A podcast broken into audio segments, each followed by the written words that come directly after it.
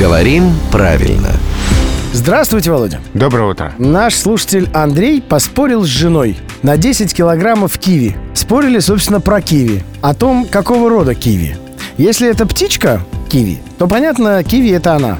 А если это вот это волосатое коричневое-серое яйцо, ну, в смысле фрукт, или как там, плод экзотический, он или оно какого рода? Или, может быть, это все-таки ягода? Они спорили мужского или среднего? Да. Вот тогда даже не знаю, как теперь быть супругом.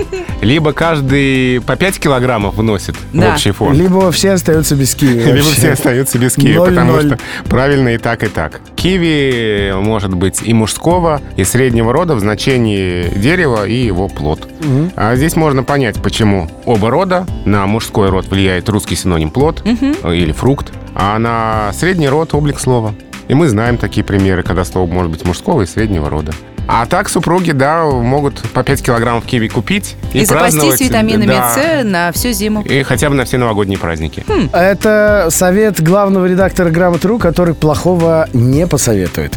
Владимиру Пахомову мы говорим огромное спасибо. Рубрику «Говорим правильно» выпускаем в эфир каждое буднее утро в 7.50, 8.50 и в 9.50.